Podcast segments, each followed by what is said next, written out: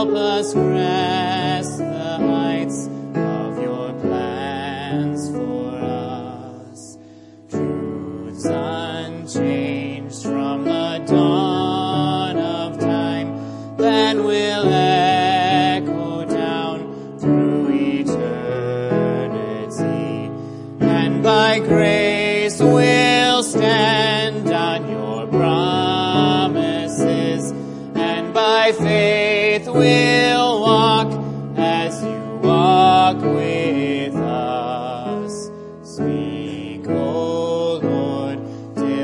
church is built and the earth is filled with your glory.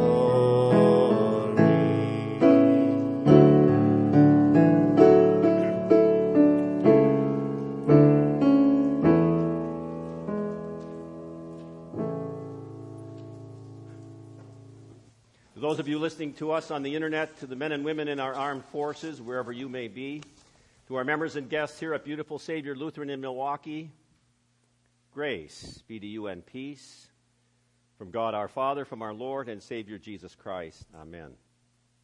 Word of God upon which we base our message on this fifth Sunday after Epiphany is the gospel for this day. You heard it read before from Matthew chapter 5. I recall just these words You are salt for the earth. You are light for the world. In the same way, let your light shine in front of people. Then they will see the good that you do and praise your Father in heaven.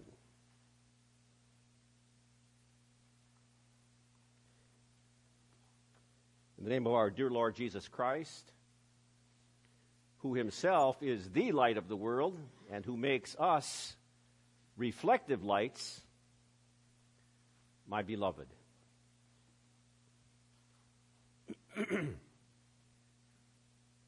Ever notice how we all tend to confuse our vocations with our identities?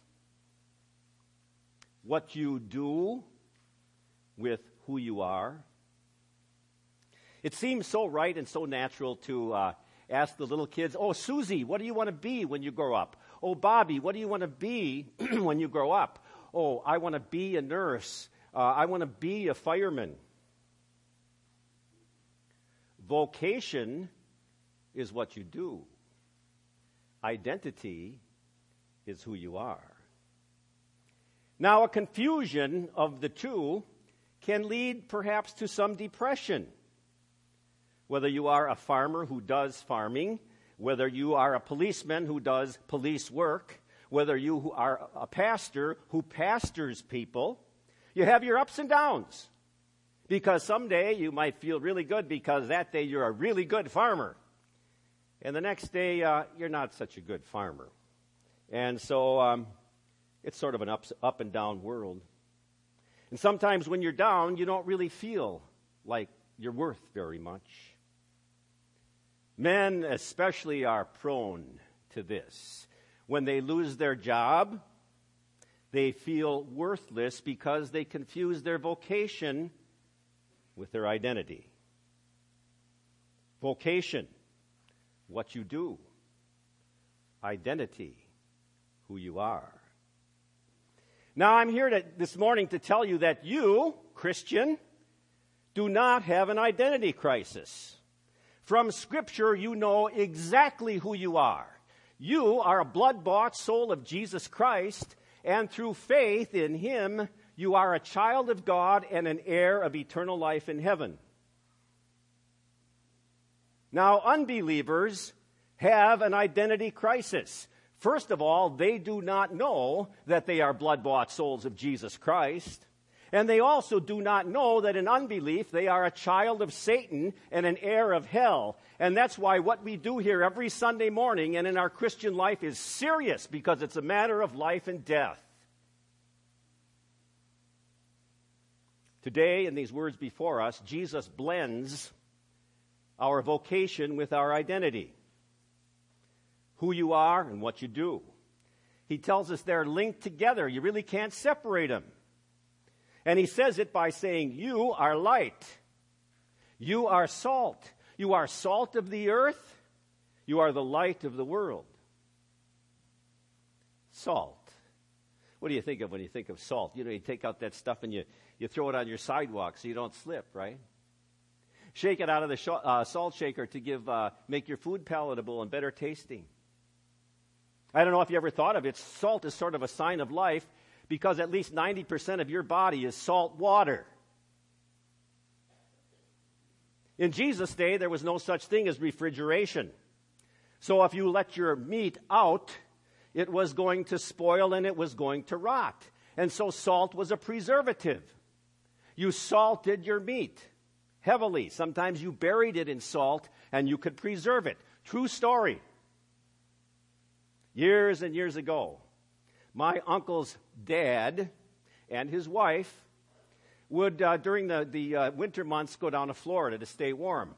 And uh, one time before they left, uh, his dad said, You know, I go out and I take a look at that electric meter. Remember when they had that spinning wheel on there? You always tell, you know, if you're losing, using a lot of electricity or little electricity. He said, You know, I don't want to spend any money on electricity, so when we leave the house, I want that wheel actually stopped. So they went throughout the house and pulled out all the cords of all the plugs throughout the entire house. He went out and he looked at the meter, it stopped. Then they went to Florida. They came back three months later. They opened their deep freeze, and all the meat was rotted. And you know what stink that was? They not only threw out all the meat, they threw out the freezer too.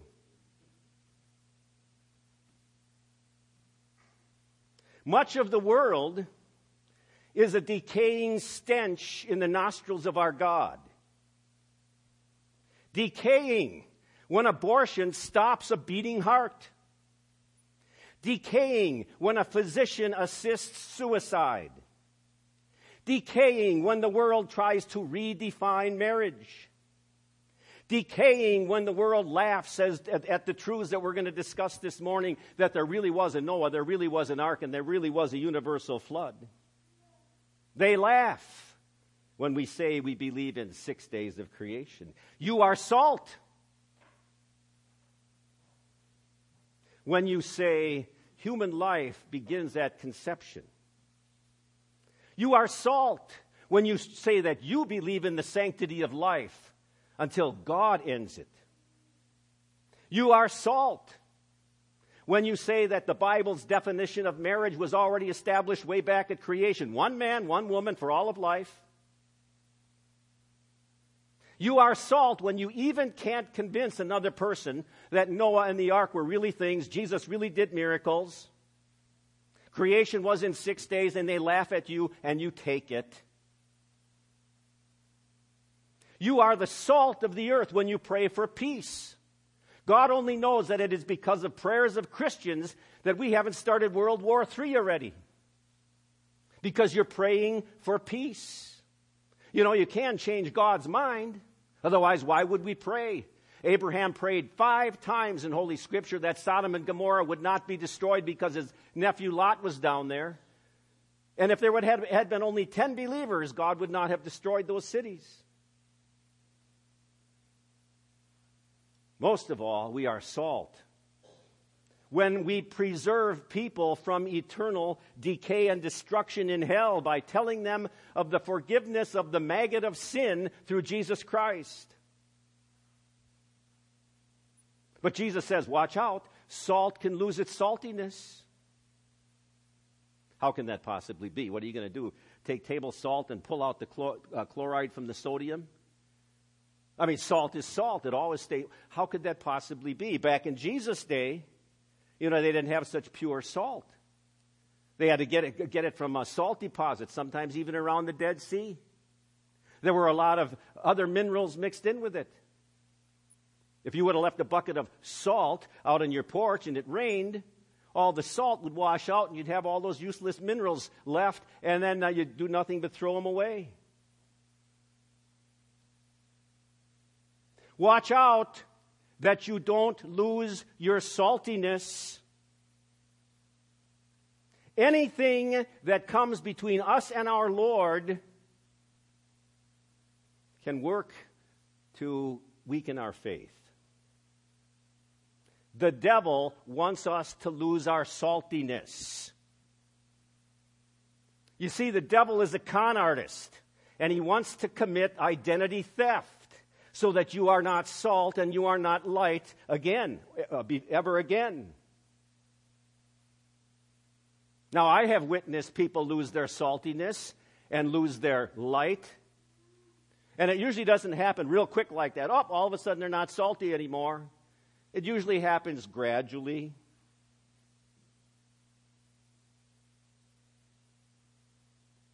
not spending 20 minutes with their appointment with the Lord, attending church a little bit less and less all the time until you never see anybody, see them again. Saying, really, I don't have to get into Scripture because I learned that all years ago. I know it all already.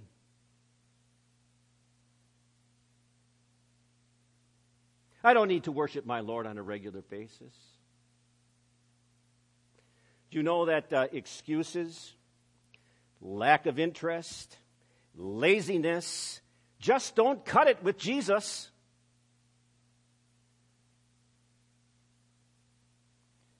Recognize this? It's in your home all the time, right? This weekend, Saturday or Sunday, if you haven't done so already, we're reading Jeremiah 7 and 8. I just want to do some encouraging because remember, I said I was going to be a pit bull on this thing. I'm going to be the hound of heaven to make sure that you stick with reading your scripture. Because some people are saying, oh, I, you know, I skipped a couple days. How am I ever going to catch up? You don't have to catch up. You just have an assignment for today. Just continue where you are. Don't be disappointed in yourself. Stay close to God's word. Lord, I need thy presence every passing hour. I need to be regular in worship, in the word, and in prayer so that I don't lose my saltiness. Jesus also says, You are the light of the world. So you might say to yourself, Yeah, Pastor, what's so big about that? Turn on a flashlight, turn on the headlights, turn on the LED flashlight, everything's good. in Jesus' day, light in darkness was very precious. Sometimes it could even mean the difference between life and death. Because all they had was really oil, oil lamps and torches. Maybe some of you on vacation uh, went to Mammoth Cave in Kentucky. Remember taking that tour? Eventually, you end up in this big, huge amphitheater. And then uh, to, to show you uh, what a cave is really like, they turn out the lights. Only for, you know, 15, 20 seconds, because otherwise the kids start to cry because you can't see your hand before, before, uh, before your face. And then they would tell you stories of those uh, spelunkers of uh, years back that uh, went in there with torches, and their torches went out, and they died. In fact, they said that when they started really discovering the, the cave with electric lights and whatever, they found skeletons. The darkness of unbelief leads to death. You are light. Light up the way so that people can see their way out of darkness. You are the light of the world. You need to show Jesus, uh, people Jesus, who is the only way to heaven. And Jesus says, don't hide your, your light under a bushel or under a basket. In other words, don't do those things that are not representative of your Savior, whom you are reflecting. Lights are hidden when people express verbally or otherwise hatred for people of the opposite political party. And if you don't want to listen to that, then listen to Jesus' words when he says, Love your enemies. Pray for those who persecute you. Let your light shine. Don't let it be hidden. In so many uh, instances of our life, we really have to go around and say, What would Jesus do? And you already know the answer because you know what Jesus did. Light is also very conspicuous in the darkness. That's why you got to turn on your headlights when you drive your car. Lights stand out in darkness. My family used to live down in central Illinois, and every once in a while we'd take a little trip to Amish country. The Amish always are conspicuous, they always stand out. You know, those little bonnets and the unusual dresses that the ladies wear, and then the men with their wide brimmed hats and their overalls. They go around in, uh, in buggies pulled by horses.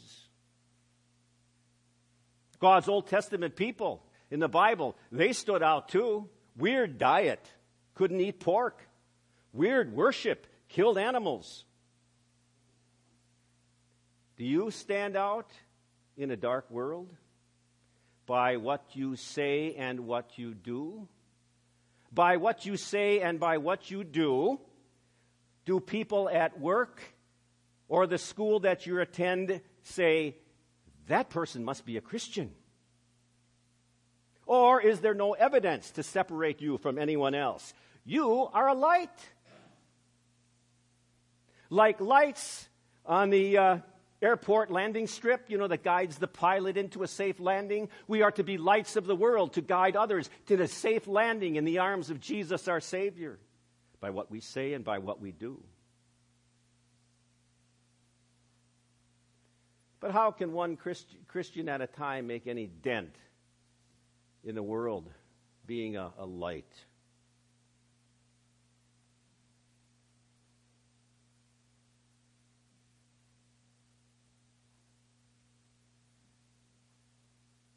Years back, uh, when we lived in Illinois, on the 4th of July, we went to the U of I Stadium for the fireworks. And just before the fireworks uh, came on, when it was dark, everybody would light a match before cell phones. Now, of course, people use the flashlight on their cell phone. And uh, you know how that can be in a, a stadium of 75,000, 100,000 people. Turn on all your flashlights like this, it lights up the whole place.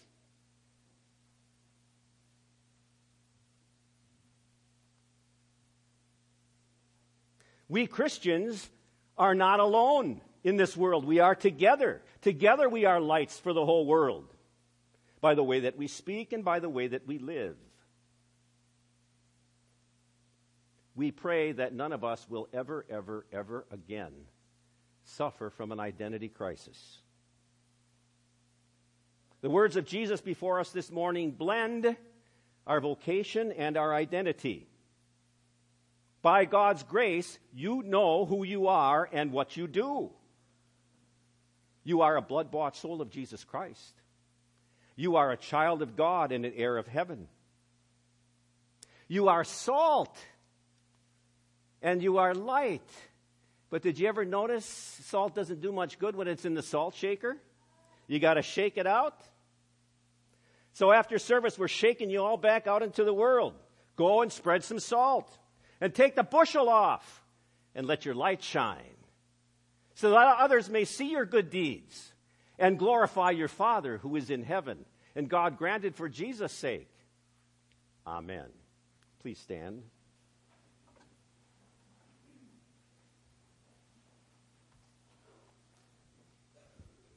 peace of God, which passes all understanding, shall keep your hearts and minds through faith in Christ Jesus. Amen.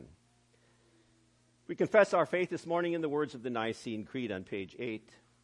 I believe in one God, the Father Almighty, maker of heaven and earth, and of all things visible and invisible, and in one Lord Jesus Christ, the only begotten Son of God, begotten of his Father before all worlds, God of God, light of light, very God of very God, begotten, not made being of one substance with the Father, by whom all things were made, who for us men and for our salvation came down from heaven and was in by the Holy Spirit of the Virgin Mary and was made man and was crucified also for us under Pontius Pilate. He suffered and was buried. And the third day he rose again according to the scriptures and ascended into heaven and sits at the right hand of the Father. And he will come again with glory to judge both the living and the dead, whose kingdom will have no end. And I believe in the Holy Spirit, the Lord and giver of life, who proceeds from the Father and the Son, who with the Father and the Son together is worshiped and glorified, who spoke by the prophets. And I believe in one holy Christian and apostolic church. I acknowledge one baptism for the remission of sins, and I look for the resurrection of the dead and the life of the world to come. Amen. We take this time to gather our tithes and our offerings and our connection cards.